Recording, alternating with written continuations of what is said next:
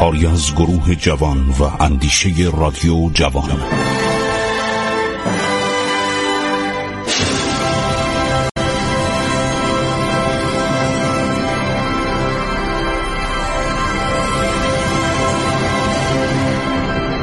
بسم الله الرحمن الرحیم. به نام خداوند بخشاینده مهربان من خسرو معتزد هستم. در برنامه عبور از تاریخ با شما صحبت می کنم آقای سالتیکوف رو داشتیم سفرنامش به ایران در زمان محمدشاه و حاجی میرزا قاسمی می گفتیم 1800 و عرض شود که 38 میلادی که این وقتی میاد به ایران از طریق قفقاز میاد. از تفلیس می‌رسه به عرس توجه می‌کنید؟ اینا فکر کنید با چه بدبختی سفر می‌کردن.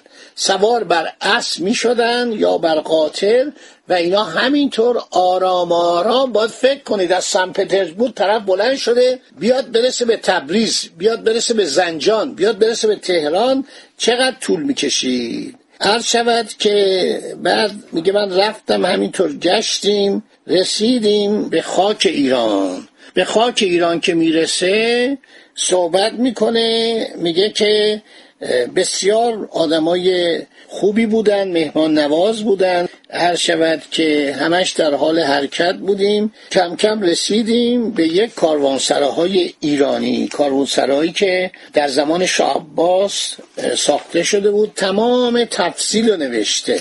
واقعا حیف که این تا شیراز نرفته تا جای مختلف نرفته جنوب ایران رو ندیده اصفهان رو ندیده. بعدم مهمان اسخف بوده. اسخف یکی از این نواحی دیرهایی که ارامنه در ایران داشتن. میگه همین باید ایروان باشه. نوشته بود که رفتیم به ایروان که موقع روسیه بوده.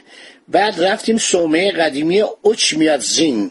اوچمیادزین که در سال 303 مسیح میلادی ساخته شده. در یک سبک معماری بیزانس کلیسا حجاری های فوقلاده داشته. میگه به ما اسخف اون سومعه پنیر بز و قیماق. نوعی از سرشیر تکه تکه با برش های گوشت گاو. و اینو به ما به عنوان نهار داد. کلیسای اوچمیاتزین جزء ایران بوده. تصاویرم از این کلیسا و کشیشا کشیده. می‌دونی که در قرارداد ترکمانچای روسا که اومدن ایروان و نقشوان گرفتن و این دوتا ایالت هم از خاک ما جدا شد. خب دوستان اینا بالاخره یک کالسکه هم پیدا کردن. لوله چراغ کالسکش هم بین راه شکسته بود و اینا حرکت کردن و میان به طرف کوه آرارات که اون موقع مال ایران بوده.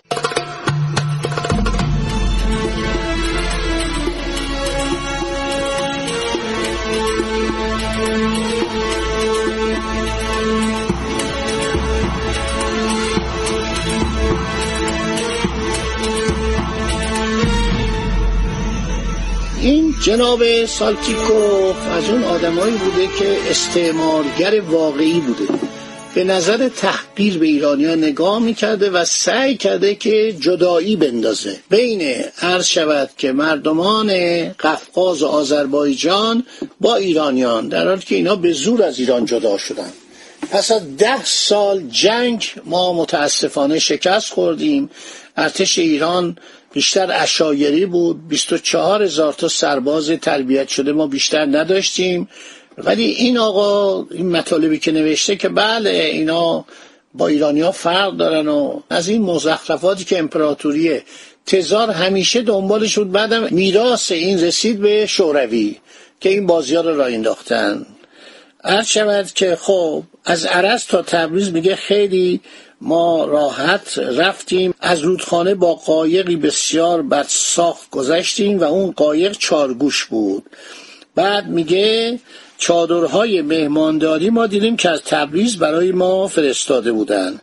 مهماندار با عده زیادی برای همراهی ما و برآوردن احتیاجات ما تا شهر تبریز به آنجا آمده بود. اسمش علی خان بود. نوشته چادرها جادار بود تماما از قالی بسیار خوب مفروش شده بود. بعد از جریان گیری بایتوف روسام دست پای خودشون رو جمع کرده بودن. یعنی دیده بودن اگر دولت ایران شکست خورده مردم ایران خودشون شکست خورده نمی‌دونن. همه رو براتون گفتم. حالا میگه غذای بسیار خوبی در راه خوردیم. بعد میگه که این آقای مهماندار خیلی تعجب می‌کرد از درشکه و کالسکه تعجب می‌کرد که انسان آنقدر بی احتیاط باشد که زندگیش را به دست این صندوق غلطان و اسبهایی که در میان ساق پای او قرار نداشته باشند بدهد. به خصوص که اسبها را هم شخص دیگری هدایت کند. اینا ببینید برای جامعه شناسی برای ایران شناسی مهم اولین بار درشکه اومده. یا کالسکه اومده. حالا نمی‌دونم این درشکه بوده یا کالسکه چون جای قبلش میگه کالسکه بود و چراغش هم شکسته بود. لامپ اون شم شکسته بود. ما عوض کردیم. در صورت عرض شود که ما بین را که رفتیم یک حیوانی هم به نام مله. مله قریب گزه میگه این میکش توجه می‌کنید؟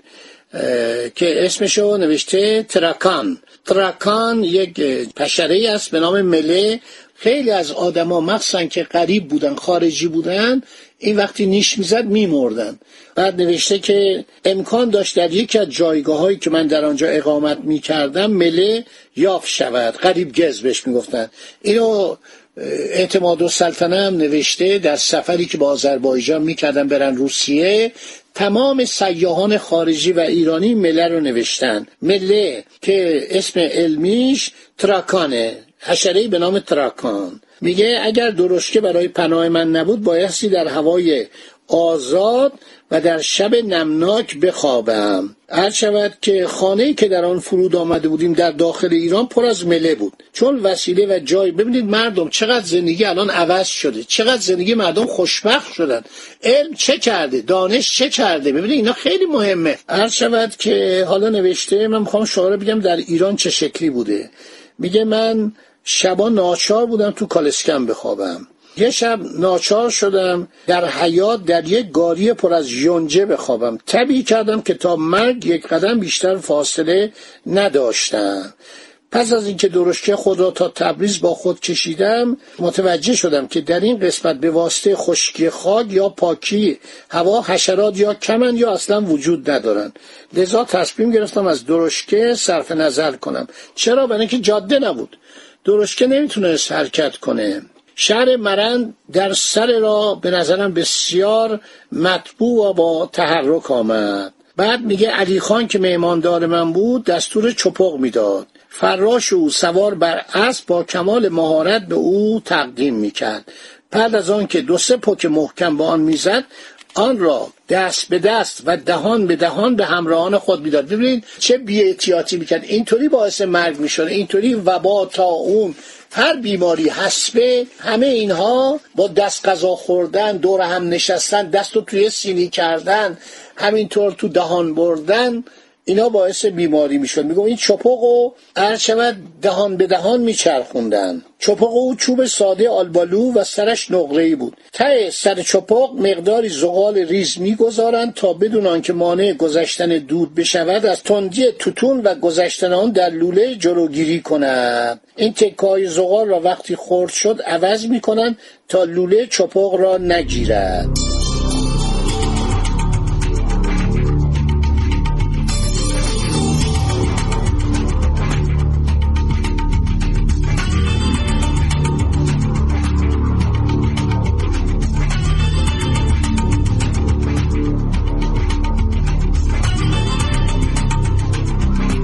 تبریز یکی از شهرهای بزرگ ایران است. چه زمانی؟ زمانی که 1838 همین آقای الکسیس اومده اونجا سالتیکوف. هرچند چهل هزار نفر جمعیت داشته در آن زمان قهرمان میرزا فرزند عباس میرزا بنیانگذار اصول نوین حاکم آذربایجان بود. در تبریز یعنی حاکم نشین این ولایت اقامت داشت. او نوه پادشاه با جلالی چون فتلیشا و برادر محمدشاه که بر عریکه سلطنت تکیه زده بود می باشد چون در اعماق وجودم به مقام و کشور او احساس احترام می کردم لباس رسمی پوشتم و انگام ورود به تالار پذیرایی به او با کمال تواضع تعظیم کردند. هنگامی که مرا به جلوس دعوت کرد در منتها لبه صندلی که قبلا آن را مقابل او قرار داده بودند نشستم. میگه خیلی اظهار تشکر کردم. سعی کردم بسیار خاضعانه بنشینم. هر شود که می‌گفت این مرد با اون مقامش که پسر عباس میرزا بود قهرمان میرزا. می‌گفت خیلی آدم ساده ای بود. و روی صندلی خاتم نشسته بود. هرچند قسمتی از لباس و اروپایی بود شلواری از ماهوت خاکستری سرداری. سرداری لباس بلندی بود یخش هم میبستن. سرداری قهوه‌ای با دگمه های مسین و به روی آن جبه کوتاهتر با آستر پوست در تن داشت. پایپوش او تنها جورابی سفید بود. ایرانی ها موقع خیلی جوراب سفید دوست داشتن. ناصر شام از عکساش می‌بینید اغلب جوراب سفید پاشه کلاه پوست بخارا با پشم مجعد و مانند پر کلاق سیاه درخشان نصف گوشها و پیشانی او را تا روی ابرو میپوشان. اینا رو مقسم می‌خونم. می‌خوام سر وضع ایرانی ها رو براتون بگم. عرض شود که این کلاه مخروط شکل به طور غیرعادی بلند بود. کلاه بلند بود. تقریبا مثل یک مخروط بود. توجه می‌کنید؟ از زمان ناصر شاه به بعد تقریبا در دوران صدارت حاجی میرزا آقاخان نصرالله نوری. اعتماد و دوله نوری کلاه ارتشیا کوتاه شد. بعد کم کم کلاه کوتاه جای کلاهای بلند رو گرفت. امیر کبیر اگر نگاه کنید تصاویر نقاشیش کلاش خیلی بلنده. تا مدت ها کلاه بلند بود خیلی بلند بود. بعد اومدن کم کم مثل کلاه فینه عثمانی شد. خیلی خوب. خیلی صحبت کرده. بحث کردیم با عرض شود که بعد میگه رفتم ناصر میرزا رو دیدم. اونم خیلی پذیرایی از من که ناصر میرزا بچه بود دیگه. پسر بزرگ شاه ناصر الدین شاه قرارگاه ولیت بود. توجه میگه با اونم نقاشی کرده. هر شود که بعد میگه به ما شیرینی دادن. من فکر کردم این شیرینی ها از کرست بعد می‌گفتم با چربی گوسفند. شیرینی ها همراه با بیان لطف و محبت بسیار و نیز همراه با درخواست تهیه تصویر فرزند دلبند او یعنی قهرمان میرزا رو من انجام دادم. همینطور از چهره ناصر میرزا که ولیت بود هر شود که من یه نقاشی تهیه کردم. نقاشیشم تو کتاب چاپ شده. خیلی جالبه. بعد اومده میانه. بعد تعریف کن از کاروانسرایی که از سنگ تراشیده بوده در حال خرابی. خدا بیامرزه اینو. شاه عباس 999 کاروانسرا درست کرد که در دوران بعد همینطور خراب شد. خدا نگهدار شما. صحبت ها طولانیه. من می‌خوام اینو بگم که ایران رو بشناسید. الان هر جا برید در ایران بالاخره یه مهمانخانه یه هتلی مسافرخانه خانه های هر شود بومی هست از شما پذیرایی می‌کنه. خیلی هم دیدم چقدر خانه های بومی قشنگی در همه جا ایجاد شده. خب اون موقع اینطوری بود دیگه. تو کاروانسرا می‌رفتید اغرب و ساس و کک و انواع حشرات بودن. دنیا واقعا پیشرفته نبود و ما هم نبودیم. ما رو جلوی ما رو گرفته بودن. بلا چطور در قرن 17 هم شاه عباس اومده بود 999 کاروانسرا درست کرده بود. خدا نگهدار شما باد.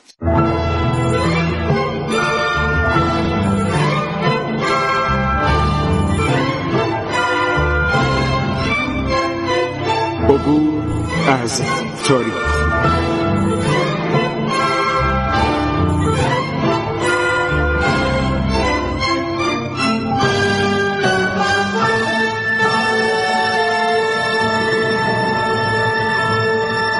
ایران با شکوه. سرگذشت ایران ما به روایت خسرو معتزه